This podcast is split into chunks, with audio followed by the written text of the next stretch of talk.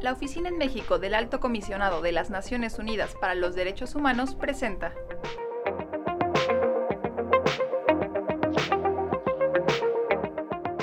Un saludo a todas las personas que nos escuchan. Espero que se encuentren bien. Mi nombre es Bernardo Serrano, oficial de Derechos Humanos, y a nombre de la Oficina de la Alta Comisionada de las Naciones Unidas para los Derechos Humanos, les damos la bienvenida a este espacio de reflexión y discusión a Lady Pech, representante del colectivo de comunidades mayas de Hopelchen, Campeche, y a Citlali Hernández, coordinadora de la línea de defensa del territorio de la organización Servicios de Asesoría para la Paz, Serapaz. Muchas gracias por acompañarnos.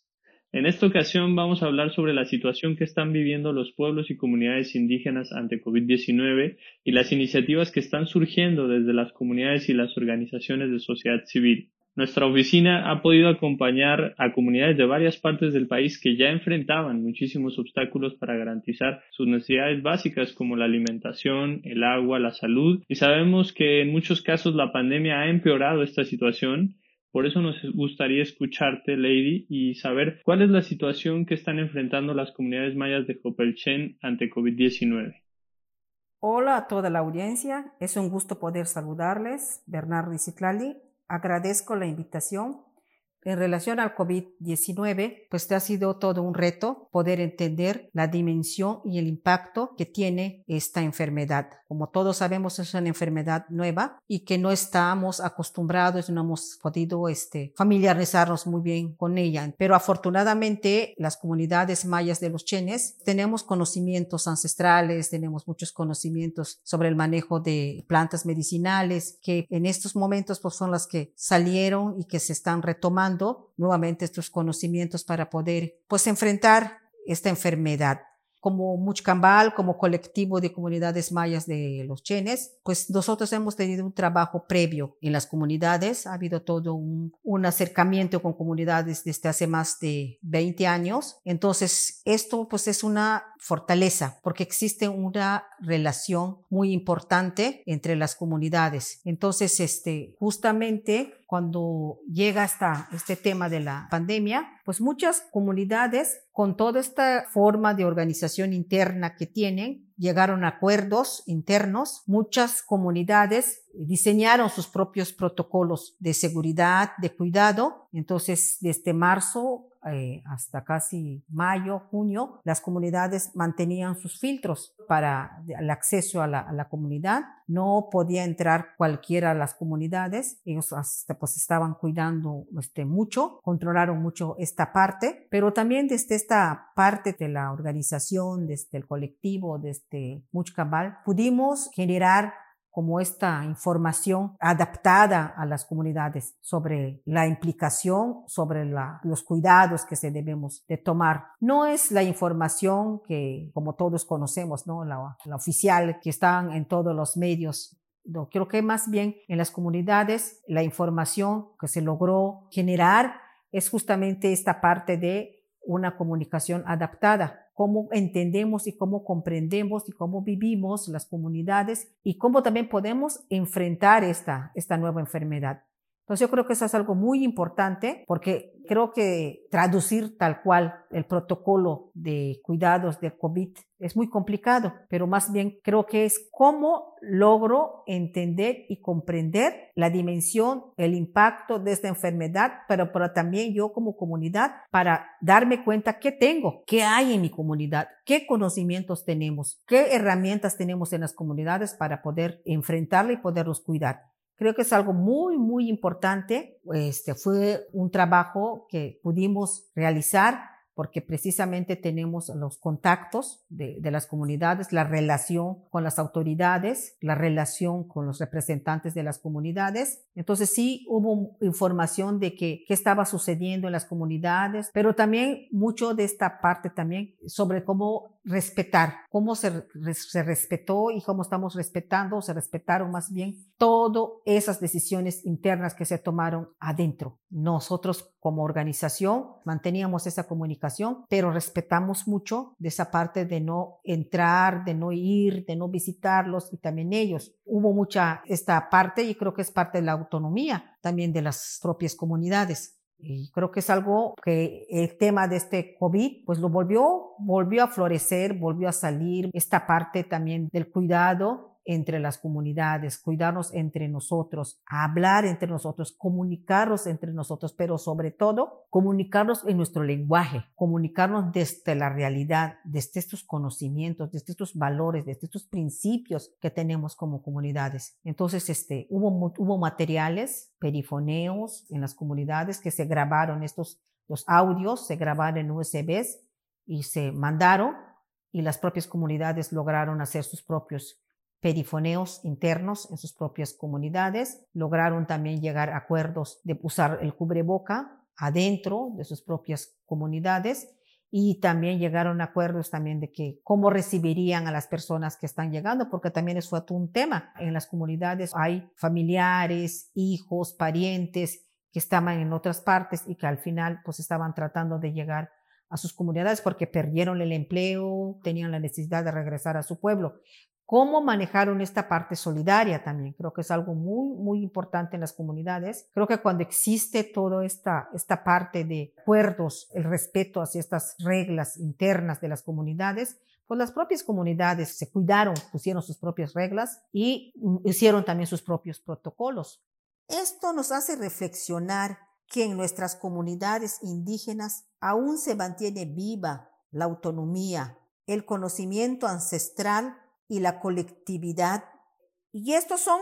valores que están presentes en nuestros pueblos y que cuando surge alguna dificultad como el COVID-19, eh, renacen, renacen estos principios y estos valores demostrando la capacidad de organización que tenemos como comunidades indígenas para enfrentar diferentes adversidades. Creo que es algo muy valioso muy valioso y que me, da mucho gusto compartirlo. Gracias, Lady. También sabemos que el trabajo de Serapaz y de otras organizaciones es fundamental para impulsar verdaderos cambios. Citlali, ¿cómo están viendo y abordando la situación que enfrentan las comunidades indígenas a lo largo y ancho de la República desde la sociedad civil? Muchas gracias, Bernardo. Pues un saludo para Lady también y para las compañeras y demás compañeros de la oficina de ONUDH pues sí, quisiera compartir un poco la mirada que hemos venido construyendo varias organizaciones de sociedad civil que hemos estado pendientes de la situación que viven las comunidades indígenas con las que trabajamos. Por una parte, pues hay una preocupación generalizada por la forma como la pandemia ha puesto al desnudo las condiciones de desigualdad profunda en la que vivían de por sí las comunidades indígenas, el acceso a la salud, el acceso a la educación, pero que ahora se han visto de manera muy fuerte, profundizadas, por un lado, por la enorme brecha digital que existe en donde sabemos los derechos digitales a los que deberían tener acceso las comunidades para conectarse por internet, para tener acceso a la información, pues no, no, no se respetan, ¿no? O sea, lo que vemos es que no hay acceso a condiciones de salud, de educación, de manera igualitaria para las personas indígenas y que esto se ha venido profundizando en el contexto de la pandemia. Es por eso que desde las organizaciones civiles hemos ido haciendo un trabajo de monitoreo sobre lo que está ocurriendo en las comunidades desde abril, desde el inicio de la pandemia, un poco con la claridad de que el virus se concentró primero en las ciudades y que eventualmente va a llegar a las comunidades y las condiciones a las que ellas se enfrentan para poder tener acceso, como ya lo comentaba Lady, pues de alguna forma hacen preocupante la respuesta que se pueda generar. Por eso hemos estado haciendo este monitoreo para monitorear las condiciones de alimentación a la que tienen acceso las comunidades, condiciones económicas, condiciones de violencia, de conflictividad, La situación de salud también, como ya lo mencionábamos, ya hemos presentado dos informes de este monitoreo que estamos haciendo en donde si bien el virus pues tuvo este desarrollo distinto a lo que ocurrió en las ciudades, al mismo tiempo está la preocupación general de lo que pueda ocurrir y está ocurriendo. Hemos observado por una parte que hay poca claridad de los contagios que hay para personas indígenas, no hay mecanismos claros en donde podamos saber cuántas personas indígenas se han contagiado y en dónde se han contagiado, cuál es la situación general de las comunidades. Hemos observado que han habido algunos casos que han llamado la atención. Fue el caso de Juchitán, allí en Oaxaca, en donde la epidemia fue profundizándose de manera tal que tuvieron que cerrar un hospital y los compañeros y compañeras de Flor y Canto ya en algún momento nos reportaban la cantidad de personas que han muerto y que bueno, pues eso ha incrementado muchísimo acuerdo a las propias cifras que tienen del sistema de panteones allá en Juchitán. Entonces, esa es, por ejemplo, una preocupación también en Bicam, bueno, no solo en Bicam, sino en el territorio yaqui, donde los compañeros nos comentaban algunas preocupaciones en Guerrero y uno de los riesgos que también hemos visto vinculado mucho a lo que ha estado pasando en Guerrero es el tema de los jornaleros agrícolas.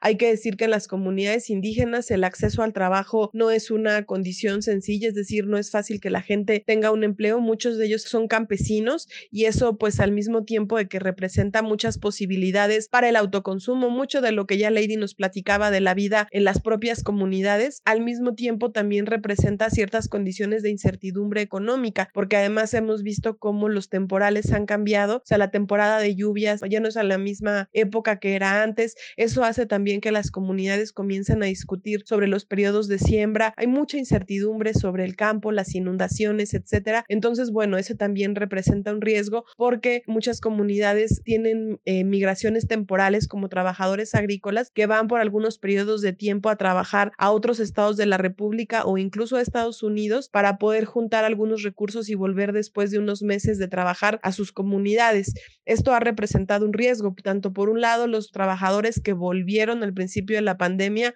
algunos de ellos volvieron con el virus, no solo trabajadores agrícolas, algunas personas que tienen que salir de sus comunidades a los centros urbanos más cercanos para conseguir un empleo o que como no hay educación en sus comunidades tienen que ir a estudiar la preparatoria, algunas veces hasta la secundaria o la universidad fuera y que bueno, después tienen que volver y eso ha representado también algunas condiciones de riesgo para muchas comunidades. Eso ha ido disminuyendo, pero bueno, ahora estamos esperando el regreso de los trabajadores agrícolas y las trabajadoras agrícolas a sus comunidades como una de las preocupaciones en las que estamos muy pendientes. Son muchas cosas que igual si quieren pueden revisar en los informes que hemos estado haciendo y que con mucho gusto compartiremos también con las personas que nos escriban. Y que la otra cosa que nos preocupa pues también es el tema de seguridad, porque lo que hemos venido observando es que continúa la escalada de violencia en los territorios. Desafortunadamente el crimen organizado ha avanzado mucho en ese escenario y eso pues de alguna forma ha representado riesgos también para las comunidades. Entonces se mantienen los índices de violencia en términos del escalamiento, es decir, no disminuyeron en el contexto de la pandemia, no, no, no hicieron cuarentena los delincuentes, se mantuvieron en el control de los territorios y bueno, pues eso ha mantenido a todas y todos en alerta frente a los riesgos para las personas que habitan estas comunidades. Entonces, bueno, pues de alguna forma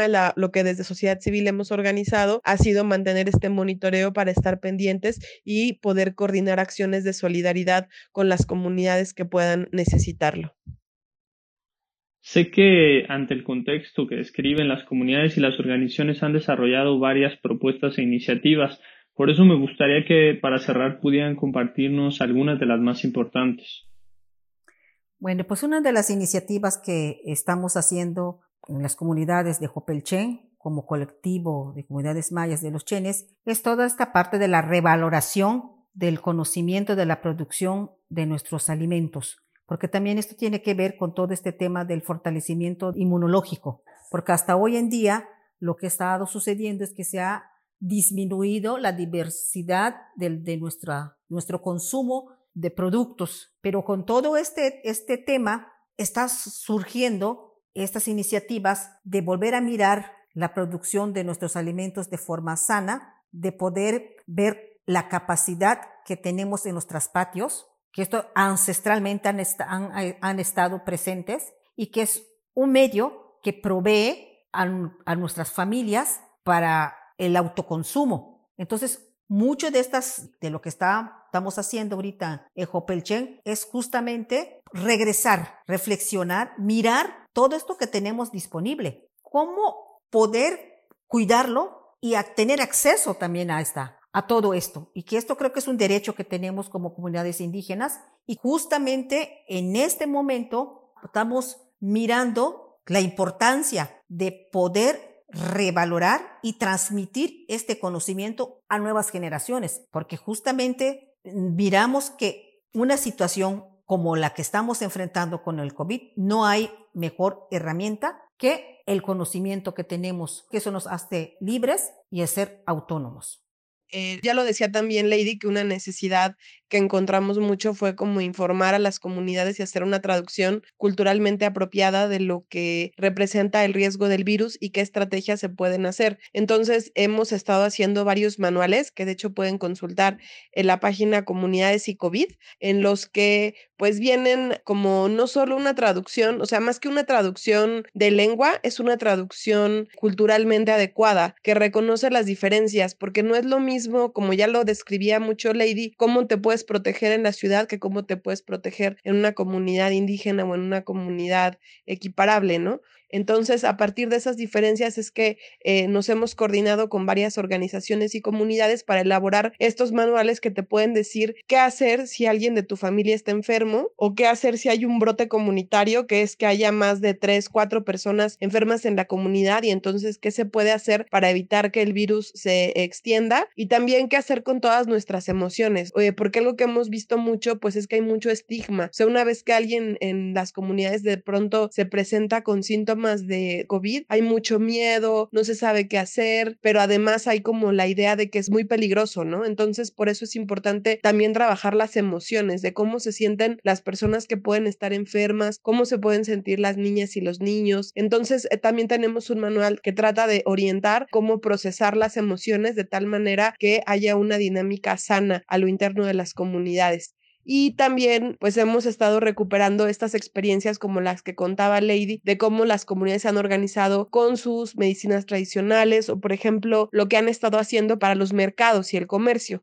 Algo que pasó en la meseta purépecha fue que de pronto algunos ayuntamientos o algunas presidencias municipales decidieron suspender los mercados y que la gente ya no fuera al mercado. Eso representaba varios problemas. Podía representar problemas de desabasto, porque si la gente no podía ir al mercado, pues ahí no hay Walmart para ir, ¿no? O alguna tienda departamental. O sea, la gente pues necesita el mercado para poder abastecerse de recursos. Y por otro lado, la gente que depende económicamente de eso. Entonces, lo que hicieron fue generar acuerdos para poner los mercados con medidas de sana distancia, recuperando las tradiciones, eh, buscando la forma de, de hacerlo, o de plano lo que también ya comentaba Lady, ¿no? Que ha sido cerrar las comunidades para evitar salidas y entradas o por lo menos regular algunas de ellas o lo que ya mencionábamos también como la casa del trabajador agrícola allá en Guerrero, en Tlapa, donde las compañeras y los compañeros de Tlachindolan han estado trabajando para generar como un espacio de contención con personas que puedan, por un lado, estar enfermas o que piensan que pueden estar enfermas y no quieren llevar el virus, o simplemente un albergue para que haya donde llegar después de haber estado expuesto mucho tiempo a los traslados que implica el, el, el traslado desde donde están trabajando a sus propias comunidades. Entonces, bueno, bueno, pues ahí hay como algunos ejemplos de cosas que se han estado haciendo, además de interlocución con autoridades, de buscar la coordinación con autoridades municipales, con autoridades estatales y también con autoridades federales, de tal forma que se pueda incidir para que haya un reconocimiento de la perspectiva indígena, o sea, no solo para traducir en lengua, como decíamos hace rato, se trata de establecer diálogos horizontales y respetuosos entre las autoridades, ya sean municipales, estatales o federales, con las autoridades indígenas que también tienen un peso y a las que también hay que darles el mismo reconocimiento y compartirles la información y establecer relaciones de igualdad. Creemos que fortalecer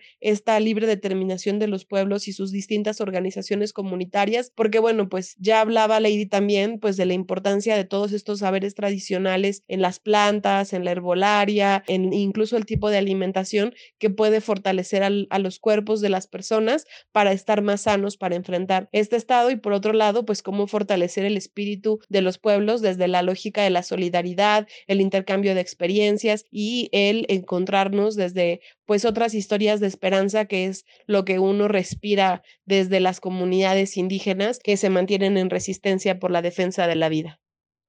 Lo que hemos escuchado hoy deja claro que la pandemia está afectando de forma desproporcionada a los pueblos indígenas y que se requieren medidas específicas que consideren las propias necesidades y propuestas de las comunidades para atender esos impactos de una forma culturalmente adecuada y efectiva, en particular su derecho a la información, a la salud y a la consulta y consentimiento previo, libre e informado, Así lo han señalado recientemente varias personas expertas en comunicados y guías específicas que pueden encontrar en nuestra página web hchr.org.mx y que se basan en los tratados y estándares internacionales. Nuevamente les agradecemos que nos hayan acompañado en este espacio en el que siempre son bienvenidas y bienvenidos y les invitamos a estar pendientes de nuestras próximas emisiones. Hasta luego.